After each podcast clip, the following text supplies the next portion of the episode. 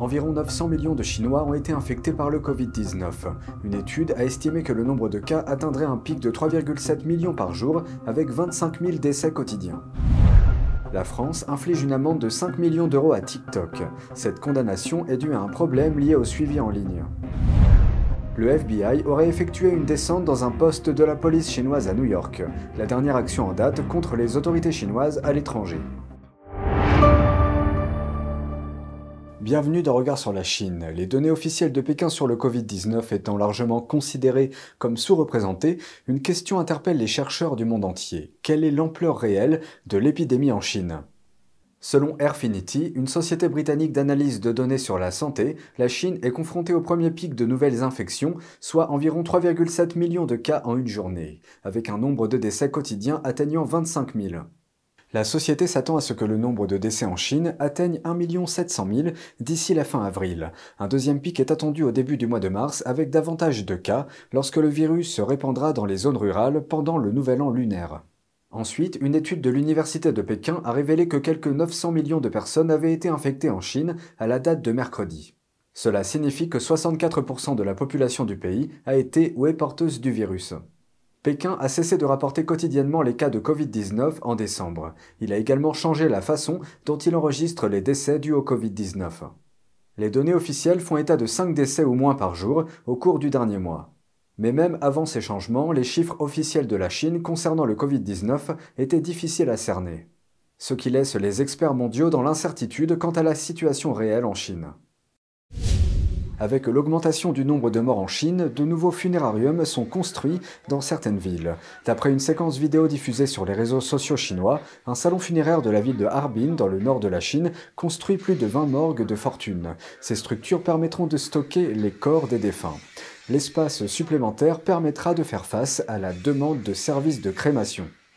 En effet, le funérarium n'a pas la capacité d'incinérer les corps aussi vite qu'ils arrivent.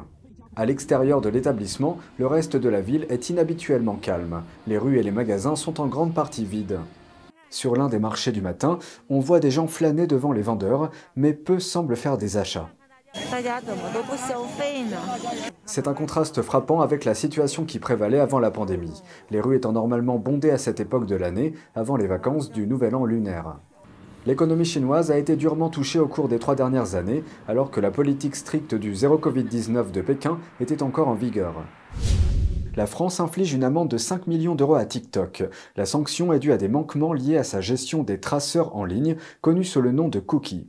A noter que cette amende ne concerne que le site web tiktok.com et non les applications pour smartphone de TikTok l'organisme français de protection des données a constaté que pour les utilisateurs de TikTok.com, il était plus facile d'accepter les traceurs numériques que de les refuser, et que les internautes n'étaient pas suffisamment informés de l'utilisation des cookies par TikTok. Le FBI a fait des recherches dans un poste de police chinois à New York l'automne dernier. C'est ce que révèle un reportage du New York Times citant des sources anonymes. NTD a contacté le FBI, l'agence a refusé de commenter. Le poste de police est basé à Manhattan. Il est situé dans le siège d'une association caritative américaine, l'America Changli Association. Et Pékin gère un réseau de plus de 100 postes de police du même type dans d'autres pays. Les autorités chinoises affirment que ces bureaux aident les Chinois d'outre-mer pour des questions relatives à leur passeport. Des groupes de défense des droits de l'homme disent qu'ils aident Pékin à harceler et traquer les dissidents vivant à l'étranger. Aujourd'hui, l'Irlande et les Pays-Bas ont ordonné la fermeture de ces avant-postes sur leur territoire. Plus de 10 pays ont ouvert des enquêtes pour traiter ce problème. La Chine prend des participations dans deux unités du géant technologique Alibaba. Ces actions donneront au Parti communiste chinois des droits spéciaux lui permettant de renforcer son contrôle sur les contenus en ligne. Voici la suite. La Chine a pris des participations minoritaires assorties de droits spéciaux dans deux unités nationales d'Alibaba. Depuis plus de cinq ans, Pékin prend des actions privilégiées dans des entreprises privées de médias et de contenus en ligne. Elle a étendu ce type d'opération aux entreprises qui détiennent de grandes quantités de données.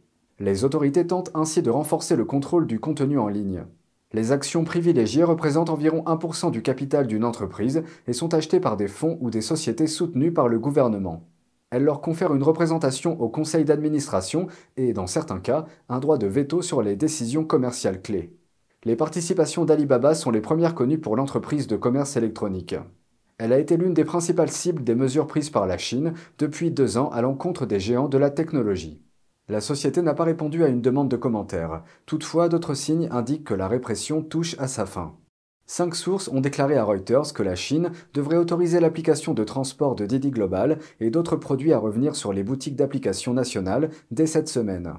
Didi attend l'autorisation de reprendre les enregistrements de nouveaux utilisateurs et les téléchargements de ces 25 applications qui avaient été interdites en Chine depuis environ un an et demi.